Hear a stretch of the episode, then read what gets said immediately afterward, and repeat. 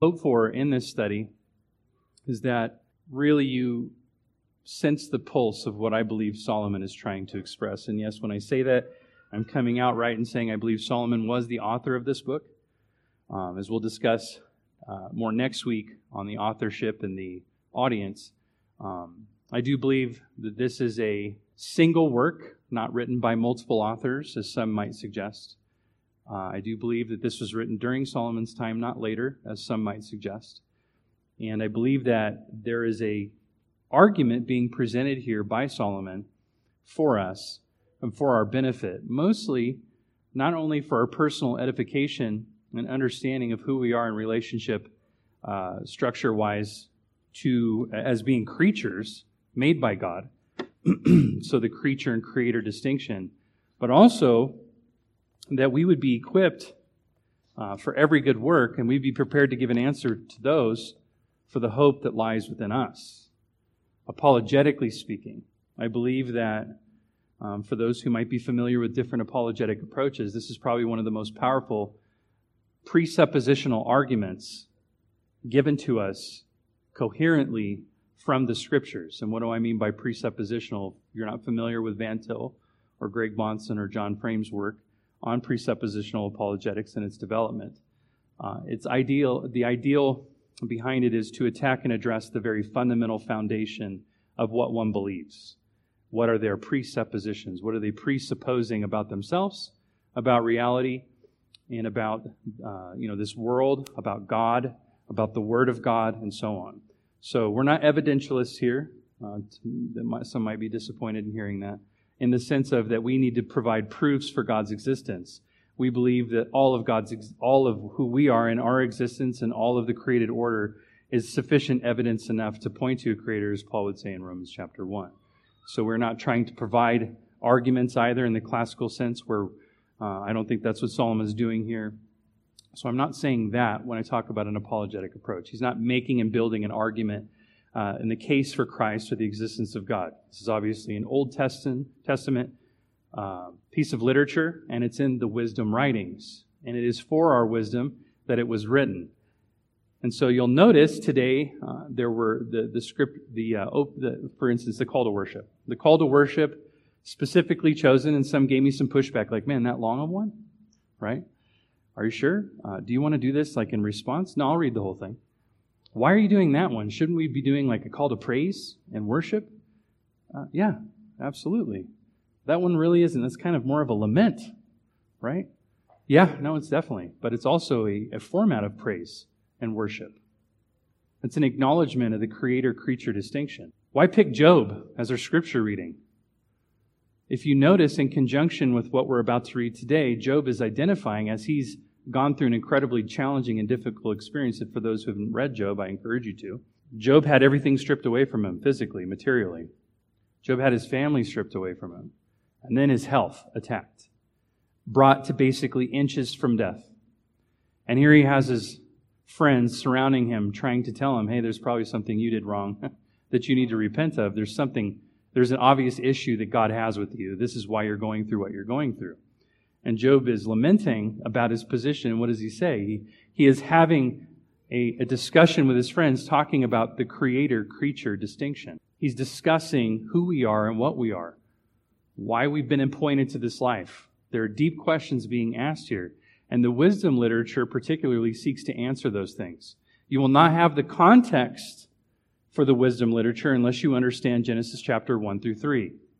You do not understand exactly what they're driving at. Jesus said, on the, uh, uh, after meeting with the men on the road to Emmaus, as he met with the men afterwards, he said that all the scriptures, the law, the writings, and the prophets point to him. These writings, which are the wisdom literature, should, in some way, shape, or form, point us to Christ, give us a better recognition of who Christ is.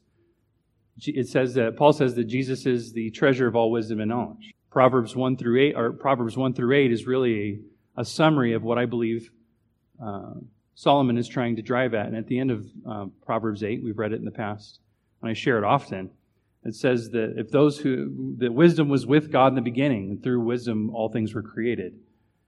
John in his gospel expresses something very similar about Jesus as the divine Logos, incarnate, made flesh and dwelled among us. And then Paul in Colossians says that all things were made through him, by him, to him, and for him. It says that in Romans as well.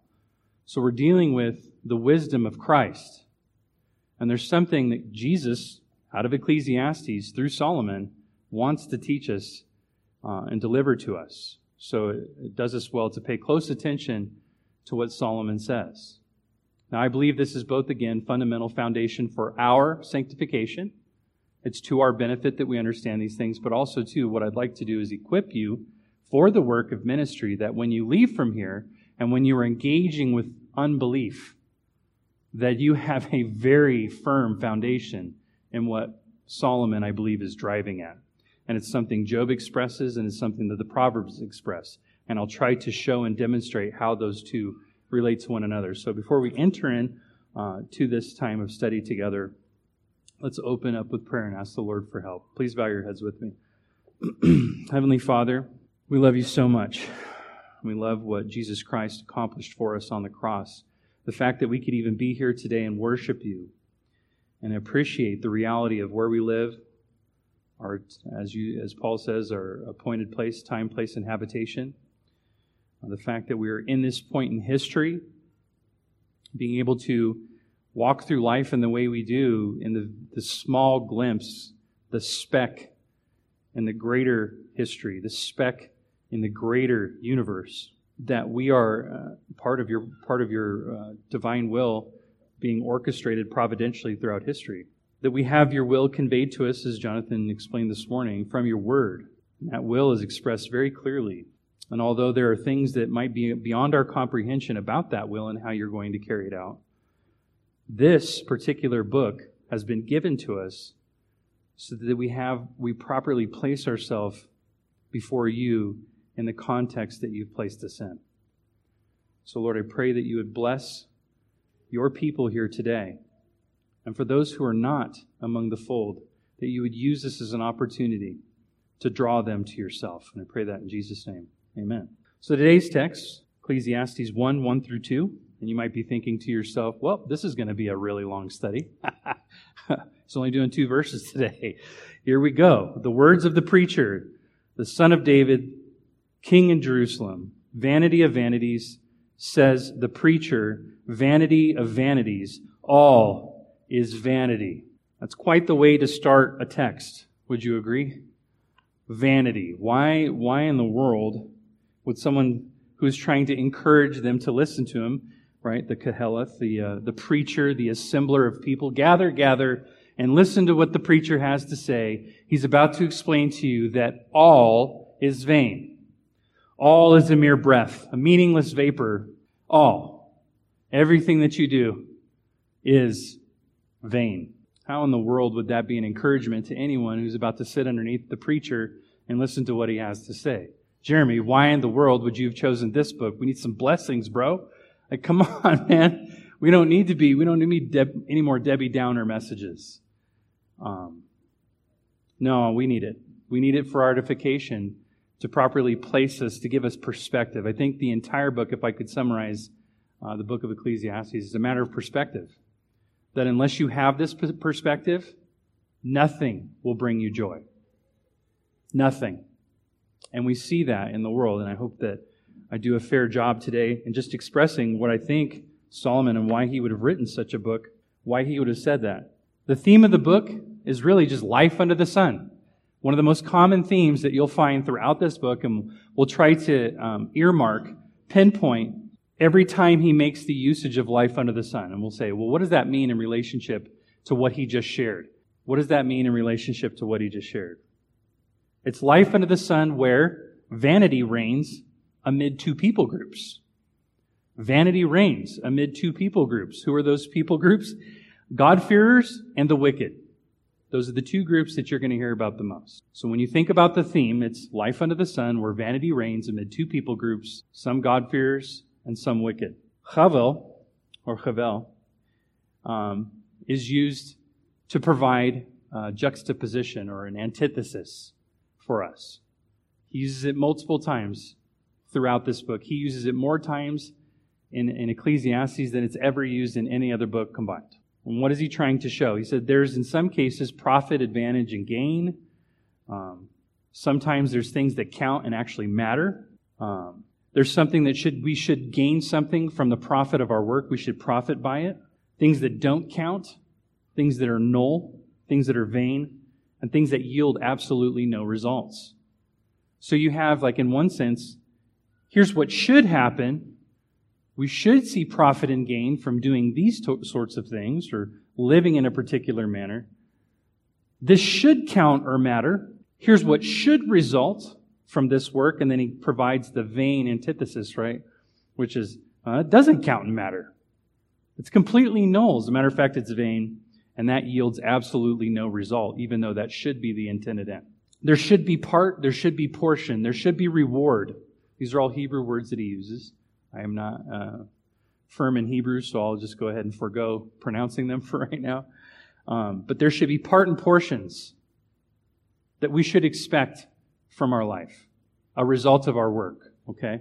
A reward, a good, a profit, an advantage, which he contrasts with things like shadow, wind, and affliction. So, what things we do, part and portion, rewards, goods, profits, and advantages, are directly contrasted with shadow, wind, affliction, and evil in the world. Why would he say that? Well, for those students who are familiar with Genesis chapter 1, how does Genesis chapter 1 begin? In the beginning, God created the heavens and the earth. And the earth was without form and void, and darkness was over the face of the deep. And the Spirit of God was hovering over the waters. And then God said, Let there be light. And God creates everything.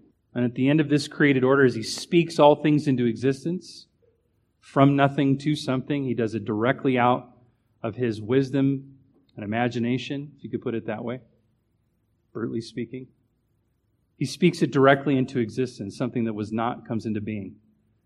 What does it say about God? What does it say exactly about God? We know of other accounts like the Babylonian Enuma Elish, which talks about gods at war, theomachy, right? This idea that gods are at war and that somehow the product of what we are today is a result of those wars.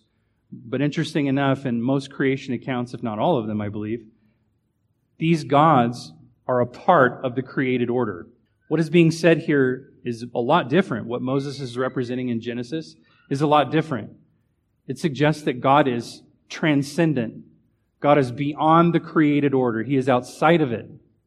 It is His, and He spoke it into order. And then He says at the very end of it, He describes it in a particular way. He says, um, at the end of it, He says, uh, and God saw that everything that he had made, behold, it was very good, and there was evening and there was morning on the sixth day. It is very good. The created order is a moral fabric. God created it a particular way for a purpose, and it is very good. We live within the moral fabric of the Creator's creation. And to the chagrin of some, we are his creatures, as he describes in Genesis 1:26. Is anyone struggling with the idea that you are God's creature? Some do, as we found out this morning. This idea of this determined will that they get to dictate and tell God what to do. They get to be God's directors. Why do people struggle with that? Well, let's just look at Genesis chapter 3. And if you don't mind, I'm just going to read it in its entirety.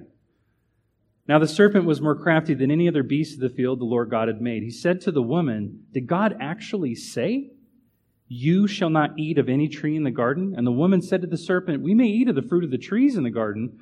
But God said, You shall not eat of the fruit of the tree that is in the midst of the garden, and neither shall you touch it, lest you die. But the serpent said to the woman, You will not surely die.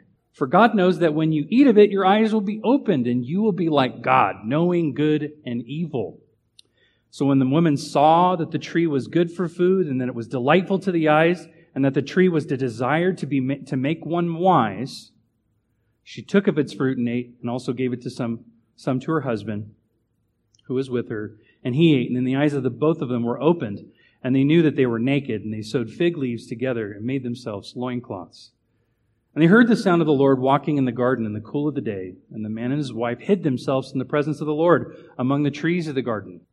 But the Lord called to the man and said to him, Where are you? And he said, I heard the sound of you in the garden, and I was afraid because I was naked and I hid myself. He said, Who told you that you were naked? Have you eaten of the tree which I commanded you not to eat? And the man said, The woman whom you gave to be with me, she gave me the fruit and I ate. Then the Lord said to the woman, What is this that you have done? The woman said, The serpent deceived me, and I ate. The Lord God said to the serpent, Because you have done this, cursed are you above all livestock and above all the beasts of the field. On your belly you shall go, and the dust you shall eat all the days of your life. I'll put enmity between you and the woman, and between your offspring and her offspring. he shall bruise your head, and you shall bruise his heel. And to the woman he said, I will surely multiply your pain in childbearing. In pain you shall bring forth children. Your desire shall be for your husband, and he shall rule over you. And then to Adam he said, Because I have listened to the voice of your wife and have eaten of the tree of which I commanded you, you shall not eat of it. Cursed is the ground because of you. In pain you shall eat of it all the days of your life. Thorns and thistles it shall bring forth for you, and you shall eat the plants of the field. By the sweat of your face you shall eat the bread till you return to the ground. For out of it you are taken, for you are dust, and to dust you shall return. The man called his name, his wife's name Eve, because she was the mother of all living. And the Lord God made for Adam and for his wife garments of skins and clothed them. The Lord God said, Behold, the man has become like one of us, knowing good and evil. Now, lest he reach out his hand and take also of the tree of life and eat and live forever. Therefore, the Lord God sent him out of the Garden of Eden to work the ground in which he was taken. He drove out the man, and at the east of the Garden of Eden, he placed two cherubim and a flaming sword that turned every way to guard the way to the tree of life. So, why do we pick up that concept? Well, I believe this is exactly what Solomon is trying to express in Ecclesiastes. He's trying to demonstrate what this really looks like through a magnifying glass. I think he's trying to express to us God is the creator, and we are his creatures, and something is afoul. Something's really bad's happened.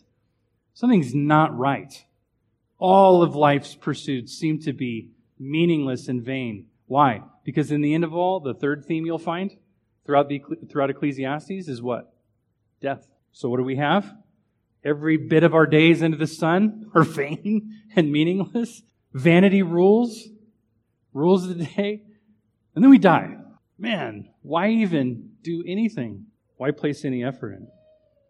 Paul says this in Romans 8 18 through 23. He says, For I consider that the sufferings of this present time are not worth comparing with the glory that is to be revealed to us. For the creation awaits with eager longing for the revealing of the sons of God. For the creation was subjected to futility, not futility, not willingly, but because of him who subjected it, in hope that the creation itself will be set free from its bondage to corruption and obtain the freedom of the glory of the children of God. For we know that the whole creation has been groaning together in the pains of childbirth until now. And not only the creation, but we ourselves, who have the first fruit of the Spirit, groan inwardly as we eagerly await for adoptions as sons, the redemption of our bodies. I believe that is exactly what Job was groaning. Wait a minute, Lord, I walked with you in uprightness. Job is even described as a righteous man. He was doing the right thing. He was a leader in the city. He had amassed for himself incredible wealth. He had a huge family, great tracts of land. And what happened? Everything gets stripped. Completely stripped away. And his life was brought to a ruin. And what did he say? Naked I've come into the world, and naked shall I return. Blessed be the name of the Lord. Is that our response typically? no, it's not, right? We get a few things stripped. Like we have to wait a little longer at a stoplight and we're struggling, right? We're like, oh man, I know I feel that way sometimes. You get that slow person on the freeway in the fast lane, right? As you're going along and you feel like, oh, I'm going to be so late. I'm going to be like 10 minutes early instead of 15 like I really wanted to be. You got a hole torn in your sock, like I go through my socks because my kids wear all my socks, right? I just want my pair of socks that fit me and don't have holes in them. And my life is in shambles now. Blessed be the name of the Lord. No, that's you know what I mean? That's typically, we don't respond like Job when everything gets stripped. You lose all your family members. Your life is crushed. Your wealth is stripped away. And uh, you lose everything. And then you're, now your, your body's falling apart. Typically, we don't respond like Job. Naked I came into the world, naked I shall return. Blessed be the name of the Lord. Well, what kind of vantage point did Job have in order to say such a thing? It's a question that I'm sure you've asked. I know I've asked that. I remember reading one of the first passages that I ever memorized in James. Count it all joy when you fall into the various trials, knowing the testing of your faith will pr- produce patience. But let that patience have perfect work that you lack nothing. Any, anyone who lacks, let him ask of God, who gives wisdom liberally without reproach, and it will be given to him. But let him ask in faith, for he who doubts is like one cast to and fro for every wind and wave of the sea. Let him not expect he'll receive anything from the Lord. Right? We're to count it all joy when we fall into various trials. Man, that's typically not the response, right? That's typically not the way we engage a difficult trial. Like, you know, we didn't get the job we were hoping for. Man, that would have been a really sweet job. Would have paid really well. That would have been a huge blessing for my family. Stripped. Done. Didn't get it. Or I'm getting paid really well, doing awesome. I'm a weeks away from closing on a house. It's a week before Christmas and my, my job gets taken from me. I get fired for no good reason. That happened to me.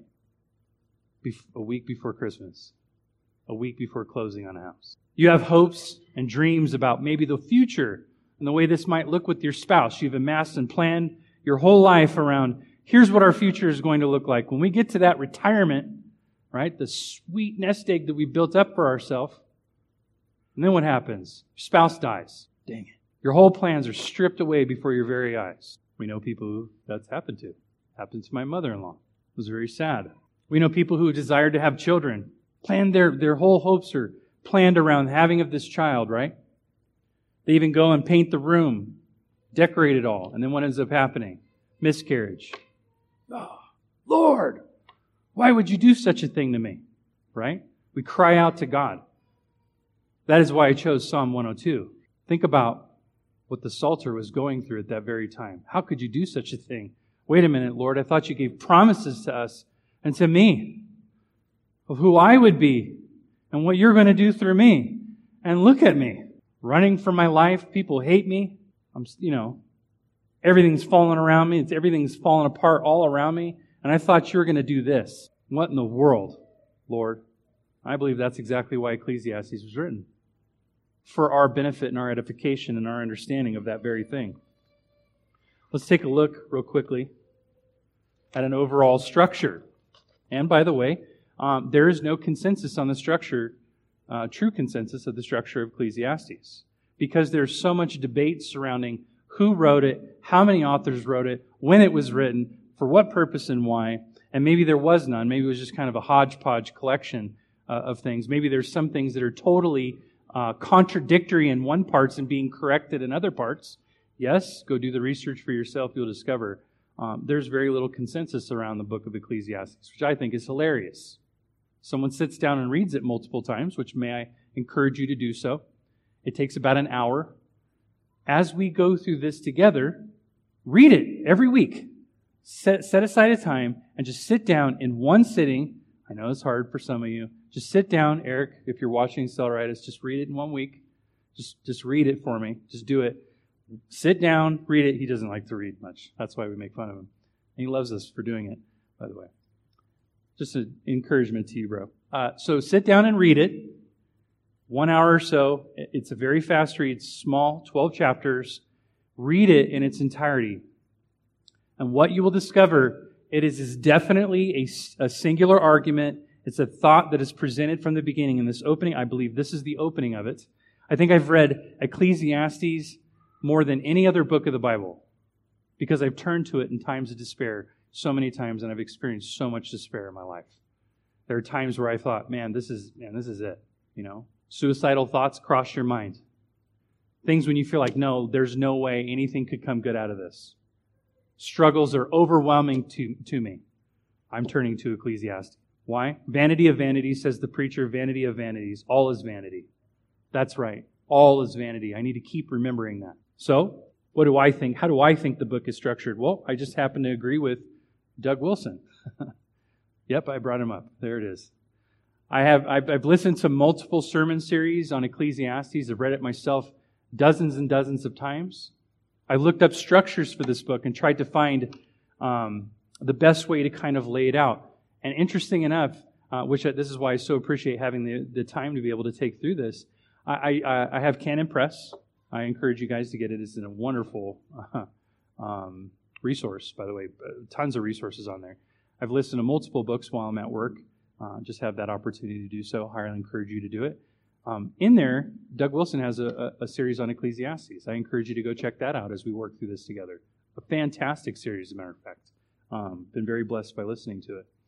But he provides what he says uh, he believes the structure is. And so I, I'm in total alignment with this. But I would love for those who are reading this text together with us as we kind of go through along this book study through the next few weeks together.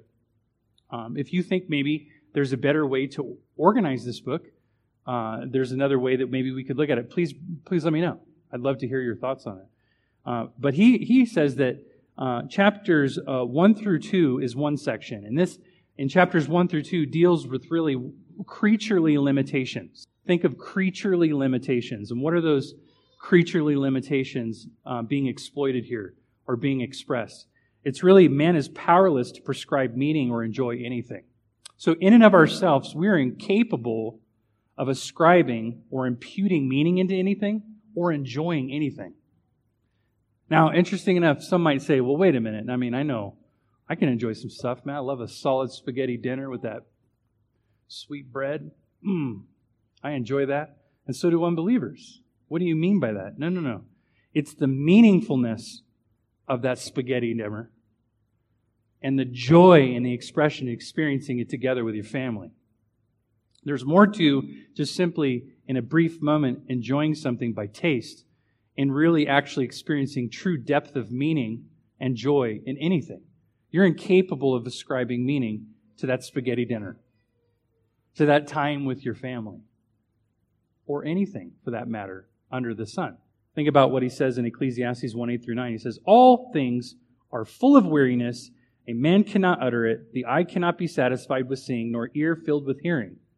What has been is what will be, and what has been is done is what will be done. There is nothing new under the sun. Does that mean that like there's nothing new been created, like no technological advancements or anything like that? That's not what he's talking about.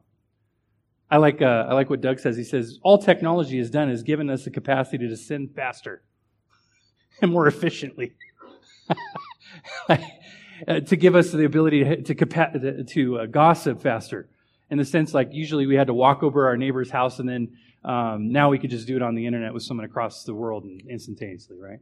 Um, I, I, like that. I appreciate that, that, that analogy. Think about that.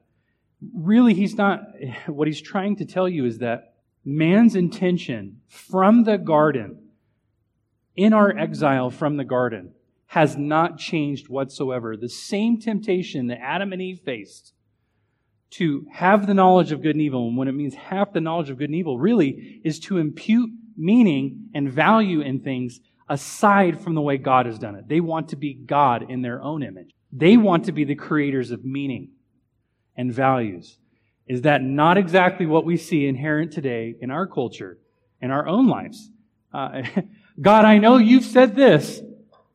And then the famous word, but, but, this. I know you revealed this into your word, your word you, you, very carefully. However, this. God, I know you said you work out all things together for your good pleasure. Uh, however, this. I would like to know this, right? I want meaning on my time. I want to live my best life now kind of attitude. I want to know what's going on in your mind, Lord, right? And how does he conclude in Ecclesiastes 2:24 through 25? He says there is nothing better for a person than that he should eat and drink and find enjoyment in his toil. This is also I, I saw is from the hand of God, for apart from Him, who can eat or who can have enjoyment? Apart from God, who can eat and who can have enjoyment? When I first read that, that stood out so powerfully to me. Wait a second. Are you saying, apart from God, someone truly cannot have enjoyment or joy at all? Well, later he says he's the one that actually gives the power for us to enjoy anything. And he uses it in contrast of amassing wealth. So think about creaturely limitations. We have a tendency, and let me say this, I'll put this out there right now. Uh, and, and, you know, agree, feel free to challenge me after the sermon today. We have a love feast afterwards, hang out afterwards, we'll walk through this together. But I believe that all sin in some way, shape, or form is located in the fall, but to the extent that we try to ascribe meaning to something that God has not ascribed meaning to, we say, No, God, I don't like your value. Like, for instance, there's going to be some attack on the image, na- image bearing nature of man. Some attack there. Why? Because God has ascribed an imputed value into us. God has valued us a particular way, and He has commanded us, by virtue of being an image bearer, to value things a particular way.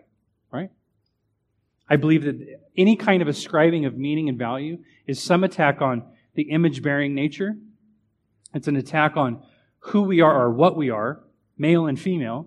It's an attack on relationship stru- structures, the covenant of marriage, this idea of how these relationship structures were prescribed to work, and then it's an attack on how we are to steward and govern creation. I think all sin is somehow relevant to that. And it all stems from the 10th commandment, covetousness. We desire things to be a certain way, the way we want them, the way we want to make them. And so we begin to value, change the valuation system of those things. We want to see society steward and governed according to that value. And what ends up happening is God does not give anyone the power to enjoy their own dictation and determination of that value in His created order, which He made very good. And it all results in meaninglessness. Why? Because in the end, death comes to all. Okay, you could do that as much as you want. You live in a God rigged world. God has made it in a particular way, to quote uh, Andrew Sandlin. It's God rigged. It's very good. You've been made as an image bearer of God. You're His creature, no matter how much you like that or not. And as a relationship, you have a particular relationship with God. You are made for a particular purpose and end. And this relationship structure, this marriage covenant, as, as uh, described in Genesis chapter 2, and the stewardship of his created order and the governance of his created order has to look a particular way. And if you're not God fearing in this regard, if you don't honor your creator in this regard, everything will be meaningless. Everything will be vain. It will be chasing after the wind. And in the end, you'll discover that when you die, when you return to the dust. Which leads us to the second division. Chapters 3 through 5 deals with the Creator's sovereignty over all things. Here's the Creator, Genesis chapter 1. And you'll notice this is a, a, structure, a template, really, for the way we should be preaching the gospel. Okay? We have a Creator, and we're creatures. God's prescribed things in a particular way. He is outside of the created order, He is not part of it, and He is sovereign over all of His creation. Everything is the creators. Let's turn to Colossians chapter 1. You knew I was going to do it, Jonathan. You knew I was going there. Can't resist. I want you to think about the way Paul talks about Jesus in Colossians chapter 1, starting in verse 15. He is the image of the invisible God, the firstborn of all creation, for by him all things were created, in heaven and on earth, visible and invisible, whether thrones or dominions or rulers or authorities. All things were created through him and for him and he is before all things, and in him all things hold together. He is the, the uh, head of the body, the church. He is the beginning, the firstborn from the dead, that in everything he might be preeminent. For in him all the fullness of God is pleased to dwell, and through him to reconcile himself to all things, whether on earth or in heaven, making peace by the blood of his cross. This is our Savior, the second person of the triune Godhead, who is the one who created everything and ordered everything. So everything is for him, to him, by him, through him, right? And his will is beyond the limited understanding and comprehension of the creature. So what you'll find all throughout uh, chapters 3 and 5 is this challenge of, but wait a minute, why is this happening? I demand to know why. What's going on here? And what's wrong with that when the creature demands to know the will of God and then to instruct him? What does Paul say? in Romans 11, 33 through 36. How does he conclude his understanding of the creator creature relationship and our posture towards God? Oh, the depth and the riches of wisdom and the knowledge of God. How unsearchable are his judgments and how inscrutable his ways. For who has known the mind of the Lord or who has been his counselor? Or who has given a gift to him that he might be repaid? From him and through him and to him are all things. To him be the glory forever. Amen. Interesting enough, exactly how Job concludes. So after, you know, 30 some odd chapters in Job, I think it's 37, if I'm not mistaken, uh, in chapter 37, Elihu stands up and says, Hey, listen, guys, I perceive, I perceive that not always age brings forth wisdom. You may have the gray hairs, you may be older, but you're definitely not wiser. Uh, the way you've been instructing Job is out of place. It's misplaced. And what you'll note is that God, when he responds to Job, does not correct Elihu. He says, You guys are totally missing it. There's something else here that we're missing. This is the Jeremy paraphrase version, right? And then God steps in and provides correction. And how does God provide correction? What does he say about counsel? What kind of counsel is this? Who would counsel the Lord? That's what Paul says. Who has known the mind of the Lord and who has been his counselor? You stand back there for a minute and I'm going to question you. Whoa, Lord, this dude's blown out. Guy's stripped of everything. You should know better, man. Be a little more sensitive, right? No, no, no. Stand back. I'm going to, you stand up like a man right now. Gird yourself and prepare yourself to answer some questions. And how does God answer him? What does he ask him? How does he challenge him? Where were you? And he proceeds forth to talk about how he created things. And he gives pretty specific details in how he created things. And what is he challenging Job in that, in, in saying those things? What is he challenging him with? Are you the creator? Do you even know? Does it, should he, has it even crossed your mind to consider these things? No. Then why are you questioning me? What ultimately is Job, was Job's sin in the book of Job? Job questioned the character of God. As though everything that Job was going through, did he really believe that naked he would return, right? But he was ultimately, blessed be the name of the Lord. He lost sight of blessed be the name of the Lord, I believe, toward the end of the book. And he started questioning God's character, like, why would God ever do such a thing to me? Creator sovereignty, he is sovereign over all things, and his will is beyond the limited understanding and comprehension of the creature. Unless you understand, first and foremost, that you have a creator, you are a creature, and his will is beyond your scrutiny, you will find that your life will be a path of meaninglessness. That's all it'll be. You'll find no joy in it. As a matter of fact, it'll be like sawdust in your mouth, which, are, which is the kind of description that, that uh, Solomon provides later in his exploits. Okay. The third break uh, in the book is chapter 6 through 8, um, ending at, at verse 15, right before the end of chapter 8. So, chapter 6 through 8. God actually controls and, and empowers joy, which is a really fascinating concept when you think about it. We're creatures, we have a creator, he is sovereign over all things, and he's the one in this vain existence where vain vanity rules that empowers us to even enjoy this vanity that both unbeliever and believer experience vanity. We all do. We all go through it. Everybody goes through the mundane, right? Uh, we think about if anybody's seen uh, Groundhog's Day, the movie, right? The movie is about a man who wakes up every day and the day starts the same way. It's Groundhog's Day. I was talking to my kiddos on the way to school one day and I'm like, don't you guys feel like that? Like, oh man, here we are another day. My youngest son likes to play the same music on the way to school. We let him be the DJ sometimes on the way. And uh, what happens? Jace just likes his, he has his track, man. He just wants to listen to his, and it's the same one. And so, like, we did it three days in a row. I'm like, look at that. Perfect example, right, of what it means to be vanity. The, the same thing over and over and over. He loves it, though. It's awesome. God has given him the power to enjoy the uh, repetitive, the inscrutable, repetitive nature of his song tracks, right? Um, but think about it. We experience that. We, we experience that in life. It's like, oh, I got to wake up and I got to do schoolwork every day, and I'm going to go from this to the next and this to the next, right? I got to do my work. Uh, listen, I am a professional brewer, really a cellarman by trade. Okay, I'm going to tell you this right now. One thing that people hate about the industry, they come into it and they think all we do is hang out and drink beer and talk about beer all day.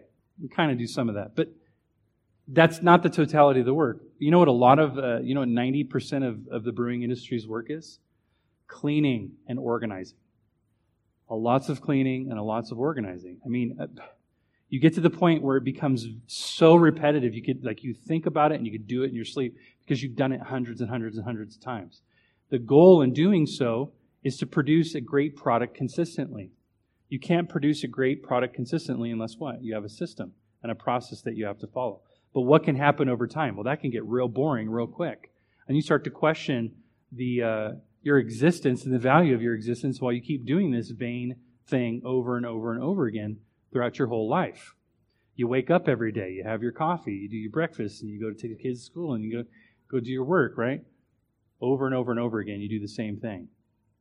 Farmers experience this, Dr. Willie. Don't they? They wake up, it's this particular season, we go do this, we prep for this season, we have to close out this season, we have to go do that, we have to seed time, and then we have harvest, and then we, and it's the same thing. And it's a lot of repetitive work. You start to question your existence. Why am I doing this? I could be building up sweet storehouses of grains and wonderful fruits and foods. Only what? I'm gonna, I could die tomorrow, right? I could work super hard and fall out of the back of a truck and have to be crippled for a few months only to have my children pick up the slack for me, which they don't really do that well. They complain a lot, right? Right? And that's tough work. And then you start to wonder, why did I get myself into this? Why do I even live on the farm anymore? Why do I do these things? Some of you are in the military. You go and you do your mundane projects every day, like you have to, you know, cross people across the crosswalk. Like, why do I do this? Why do I have to wake up every morning and do this really lame, dumb work that doesn't really, actually was not even a part of my job in the first place when I got hired into the military, right? Anybody been in the military knows that. Man, I got hired for this, but I'm doing this. And it seems really meaningless. And I keep doing this thing over and over. Why in the heck am I here? I should be going doing something else to find what? More meaning in my life. I hired a front desk. I was a club manager of a 24 hour fitness when we first moved out here. I can't tell you how many times I heard uh, from people who I hired either for the kids club or the front desk, you know, the guys who scan people in. And some people got so lazy, right, that they just put the scanner up on the thing and they didn't even pay attention anymore. They didn't say hi to anybody, nothing. And we hated that, right?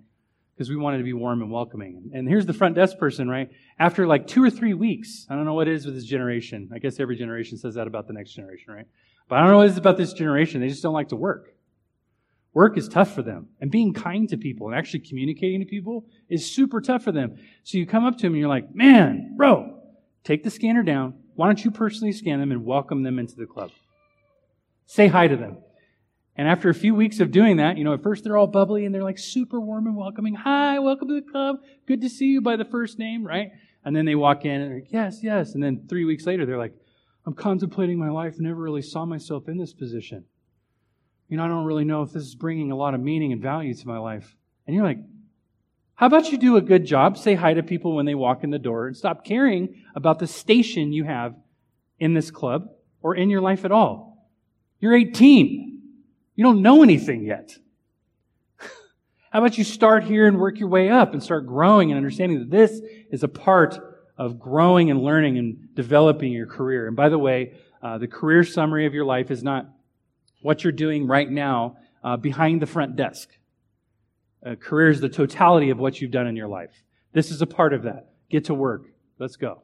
I have a funny story of a guy who just didn't like washing kegs at Trinity when I worked there. He just didn't like doing it. And I'm like, well, how about you keep washing kegs? And when you learn how to do that, you'll be able to wash this bigger one with just more parts on it. And then when you understand how to wash this bigger one with more parts on it, you'll be able to do this bigger one with more parts on it. And you'll be able to do this complex thing like move the beer from here to here. And then you'll be able to move it from here to a package like a can or another keg.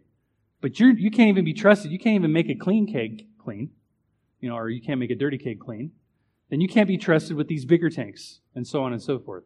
Let alone brew. Bro, have you even brewed a day in your life? Right? And they're like, ugh, I thought it was more than this. I don't know if I like this or not, right? But what, what are these people doing? They tend to search for meaning in things, in relationships, in identities, in work, right? Or play or hobbies or whatever it might be. Think about it. In spirituality, this vertical thing is broken. They have a broken relationship with God. So what do they do? Try to find meaning of, in their existence and some other spiritual outlet. And their relationships are all broken. They're screaming at you on the freeway, cutting you off kind of people. Driving too slow in the fast lane kind of people. Because they want to be the boss of the fast lane. You know? They're upset every day they come into work. You work with people, those who are still working and not retired. You work with people right now, guarantee you, who are just like that. They walk in miserable every single day and never imagine that this is what their life would be like. And then there are people who come to work and go, I love what I do. this may not be the funnest thing all the time, you know, but man, I'm really blessed that I have this job. I'm blessed that I'm able to provide for my family. I love spending time and being with my family. I'm very blessed. There's a big difference, and it's a matter of perspective. So, how does Solomon conclude this? He says, Behold, what I have seen to be good and fitting is to eat and drink and find enjoyment in all the toil with which one toils under the sun the few days of his life that God has given him. For this is his lot. Everyone also to whom God has given wealth and possessions and power to enjoy them and to accept his lot and rejoice in his toil. This is the gift of God. For he will not much remember the days of his life, because God keeps him occupied with joy in his heart. Ecclesiastes 5:18 through 20. Just think about that. You're a creature, you have limitations. You can't impute meaning into anything. It's God that must give you the power to do so. If you try to do that, you'll find that all of vanity under the sun, this repetition, this inscrutable repetition, these things you keep doing over and over and over again all throughout your life, will ultimately end up being vain and meaninglessness. And will have no, you'll have no power to enjoy it. And it's the sovereign creator who has appointed this for you. And then finally, in the end, chapter 8, 16, verses 16 through 12, 14, okay, is conflicts resolved. Dealing with issues that arise and arguments that arise out of this sort of understanding. How does he end it? He says, We need to have a proper perspective.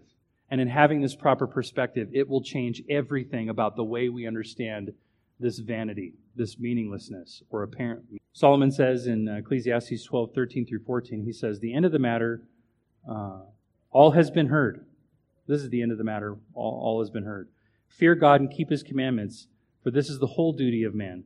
For God will bring every deed into judgment with every secret thing whether good or evil. And so, with that, that concludes sort of the overview uh, of the book. Uh, my hope and prayer is that when we work through this, that as we dive into more examples of what that looks like, uh, that the apologetic principle behind it is weighty, and that you recognize that when you are talking with unbelievers around you, not only have you examined your own life in light of these things, but when you look at an unbeliever who is miserable in their life, they are miserable people. You know that. It's impossible. They can try to fake the funk all they want. They live in God's very good world. They're His image bearers. They're trying to define meaning for themselves. They're trying to impute value in things beyond what God has prescribed. They want to be God. They want to possess wisdom of their own right. And in, in doing so, it ends in nothing but meaninglessness. And you could say, by the way, I know you know, you know this, you believe this. Everything that you are doing right now is vain. Why? Because in the end of it all, you're going to die. And what does it say about death? It's appointed for man to die and face the judgment of God. God will bring all things into an account, whether visible or invisible, behind closed doors or done. And so that is the basic structure of the book. And next week we'll discuss more on the authorship and the audience and how to proper format these things and better understand them in light of the examples that he's given. So let's bow our heads in prayer. Heavenly Father, thank you for Ecclesiastes. Thank you for this wisdom that you've given, which should be recognized as the wisest man ever in the world to live, because you endowed him with that wisdom. He went into these circumstances with eyes wide open, knowing what he was doing. It wasn't done in darkness, but it was done in the light. I pray that as we walk through these examples together in the weeks to come, that we come to recognize the errors in our own hearts, areas where we think and might even despair in the, the vanity of our own lives. That we come to hate the vanity instead of having the power to enjoy it. For those who are struggling with that today, I pray they cry out and come to recognize that it is an issue in their relationship with you that is giving them a perspective of despair, which t- typically leads people down a very dark path. At the end of Proverbs 8, it says that all who hate wisdom love death. And that is the truth of what is expressed in Ecclesiastes. I pray this is a blessing to my brothers and sisters today. I pray you bless in Jesus' name. Amen.